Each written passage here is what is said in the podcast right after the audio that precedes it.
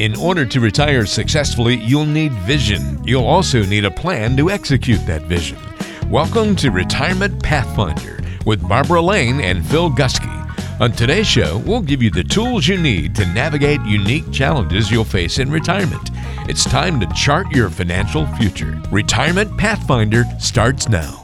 Well, thanks for joining us on the Retirement Pathfinder this week. I'm Walter Storholt alongside Barbara Lane. She's a retirement income planning specialist at Pathfinder Wealth Management, serving you throughout the Rockford area. The author of two books, Roadmap for a Stress Free Retirement and Remarkable Retirement. And Barbara, welcome to the inaugural Retirement Pathfinder podcast. How are you? I'm good. Thank you. I'm very glad to hear that and looking forward to not only today's show, but all the ones that we have in the future. I know that this is a venture that you and Phil, uh, Phil Gusky, who will be co hosting with us from time to time as well on the podcast. I know that this is something that you guys are excited about to be able to reach your current clients, reach new people who might be interested in learning about retirement in a totally new way through the podcast. Yep, that's agreed. We uh, we're really excited about this, and we've been talking about this for quite some time. And we like the idea of, of uh, this, the podcast, for staying in touch with our clients, for people that may want to check out our website and so we're just excited about this new venture. Well, it's going to be a lot of fun, and we won't delay. We'll jump right into our uh, content for our first podcast here in just a moment. But just to give you kind of a brief, you know, tease for what to expect over the coming months, we're going to be doing lots of podcasts about different topics in the financial world retirement planning, general financial planning. We're going to cover everything from taxes to Social Security to investments to strategies versus products. The list goes on and on. We'll have opportunities to even answer some of your questions questions on the show, so it should be a lot of fun as we get going here. For our first podcast, we're going to start off. You might have seen the headline that said, An important question How do you know? It's really one of the most important questions you can ask when it comes to planning for retirement. How do you know? oh, I don't know, fill in the blank after that, right? Uh, the blank is where we fill in these crucial elements, the building blocks of the financial plan. So, on today's podcast, we're going to cover what items you need to put in that blank and then how Barbara and the team at Pathfinder help you kind of discover the answers to these different questions. So we'll start it off with an easy one, Barbara. A very important question, though, just because it's easy to ask doesn't mean it's easy to answer and doesn't mean it's not important. How do you know how much income you'll need? When you retire? Why should we all be asking ourselves that question? Well, that's a very good question. And I would say that it starts with your expenses. So, what you want to do is add up all of your expenses, your necessary expenses, your elective expenses, and total those up for an entire year. Now, oftentimes people keep track of their expenses through maybe something like Quicken or a spreadsheet, but know what those expenses are before you retire for an entire year.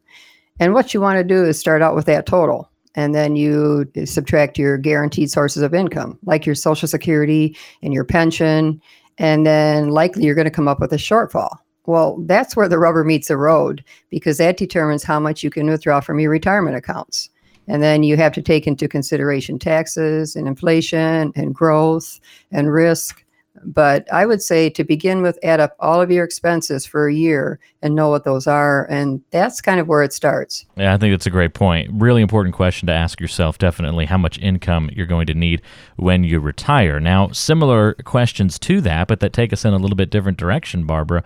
How do we know how much money we should have in the bank as we get closer to retirement? Or, I guess, in, in different phases, maybe not at retirement, but a few years before it, or once we get into it? That one probably comes with a lot of additional questions. Yeah, and I would say that about three to six months of income is a safe place to start. Now, for me, I'm good with three months of income just because of what uh, interest rates are at banks today, but it's a comfort zone. And the focus, I would say, would be three to six months but that's important to have that money there because you're going to need to access that money, especially when you retire for things like home repairs, for maybe a new car, for paying taxes, for vacations, for long term care expenses. So you do want to have money sitting in the bank, although it's not getting too much these days because that's the least taxed. Well, I know that's the hesitation that a lot of people have is they don't want to have a whole lot of money in the bank because it's not working for them. Are you having to remind folks that okay, well we have to remember the purpose of the funds, the purpose of the money and the money that's in the bank, its purpose is to be there at a moment's notice, not to, you know, kind of get a big return on it? Yes, exactly. Because they want to withdraw money from there first before retirement accounts, obviously. So I tell you that most of my clients are pretty good savers, though. And they like to have a, a sizable cushion. I would say even more than three or six months' income for what I'm seeing with a lot of my clients. So that's a good thing. Yeah, and that's good feedback too. That if you are putting maybe more than that three to six month amount in your emergency savings funds, this advice by no means is to, oh, well, stop that. You know, take more out, go to less. In your particular situation, it might make sense to have a little bit more based on your comfort level and those kinds of things. So that's, I think, sure. good guidance there. Another important question to ask yourself how do you know how much risk you should be taking with your investments. That's got to be one of the most popular questions you get in the office, Barbara. It is. And yeah, interestingly, when we analyze portfolios, we find a great deal more risk than what actually the investor is getting in return. So you would think conventional wisdom says higher risk equal higher return but that's really not what we see. And so the reason for that is because of under diversification. So if you're under diversified, that equals more risk. So when you retire, it's not necessary to have a lot of uh, risk in retirement. You've already grown your pot of money. And so now you want to keep what you have. But I would say that it's an individual conversation because what's okay for one person when it comes to risk is not okay for someone else. So, Barbara, I think another important question to ask is when it comes to fees, what you're paying an advisor to manage your portfolio, to help you with your investing life and your retirement plan, how do you know if those fees paid to that advisor are too high? Sure.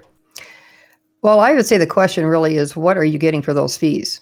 In other words, is it just investment management? Or is it more of a holistic approach to where it's investment management and they've helped you set up a long term care plan? You've set up your estate with them, you're meeting on a regular basis.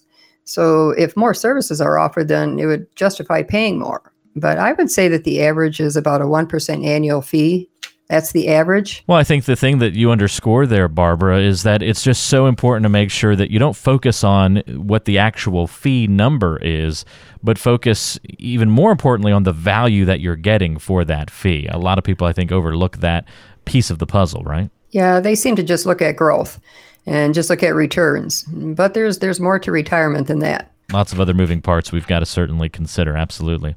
All right, one right. more important question How do you know if an advisor is going to be a good fit for you or not. So eliminating the fee part of the equation and just focusing on, I guess, personality. Is it really that important, Barbara, that we be a fit with one another? I think it is. And, you know, I'd say that the, the short answer is homework.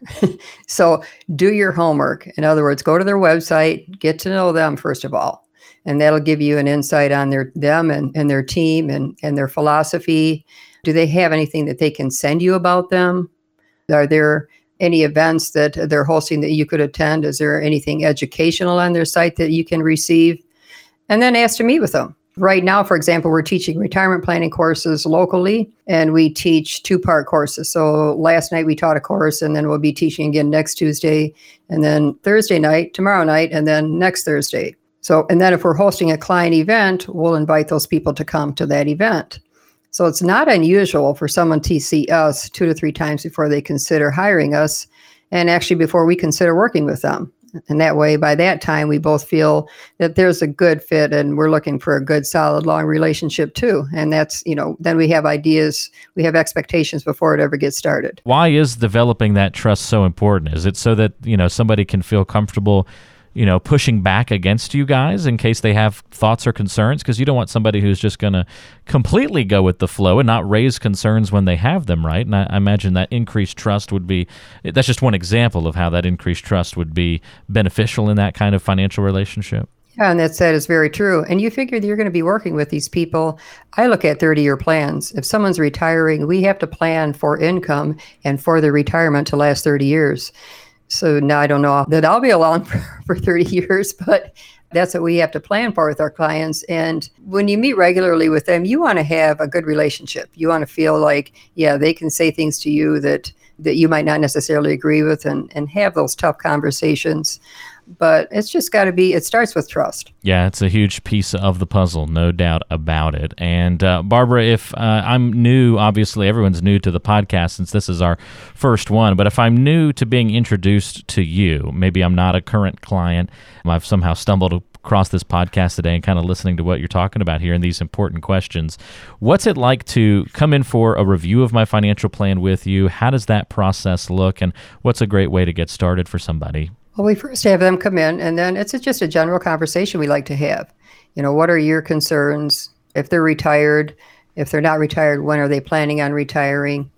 And it's important to find out if they are working with someone currently, what is that relationship like? Because I like my clients to stay with me for a lifetime. So oftentimes we may send them back to their current advisor if it's just a small issue and they haven't even addressed it yet.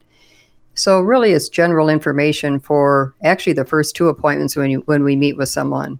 We like to get to know someone and then we set a second appointment to go over their issues and their concerns and if there are areas what are those areas that we could help them with? And then, if it makes sense on both sides, then we proceed to a third appointment. Well, if you would like to talk to Barbara Lane and the team, of course, at uh, Pathfinder Wealth Management, you can get in touch a couple of different ways. No question is too small or too big uh, or complex. If you have questions about your own financial plan, we encourage you to call the old fashioned way, 815 399 9806. Anytime that'll put you in touch with the office there at Pathfinder Wealth Management, 815 399 9806, or online at pathfinderwealth.com. There's ways to get in touch with us on the website as well, pathfinderwealth.com. Be sure to go to pathfinderwealth.com and click the contact button and ask questions before our next podcast because we're going to feature some of your questions when we open up the mailbag on the next edition of the show. Barbara, thanks so much for joining us on this edition of the Retirement Pathfinder, and we'll look forward to talking to you again soon. Yes, it's great to be with you. A lot of fun. That's Barbara Lane, Retirement Income Planning Specialist in Rockford at Pathfinder Wealth Management. For Barbara, I'm Walter. We'll talk to you next time on the Retirement Pathfinder.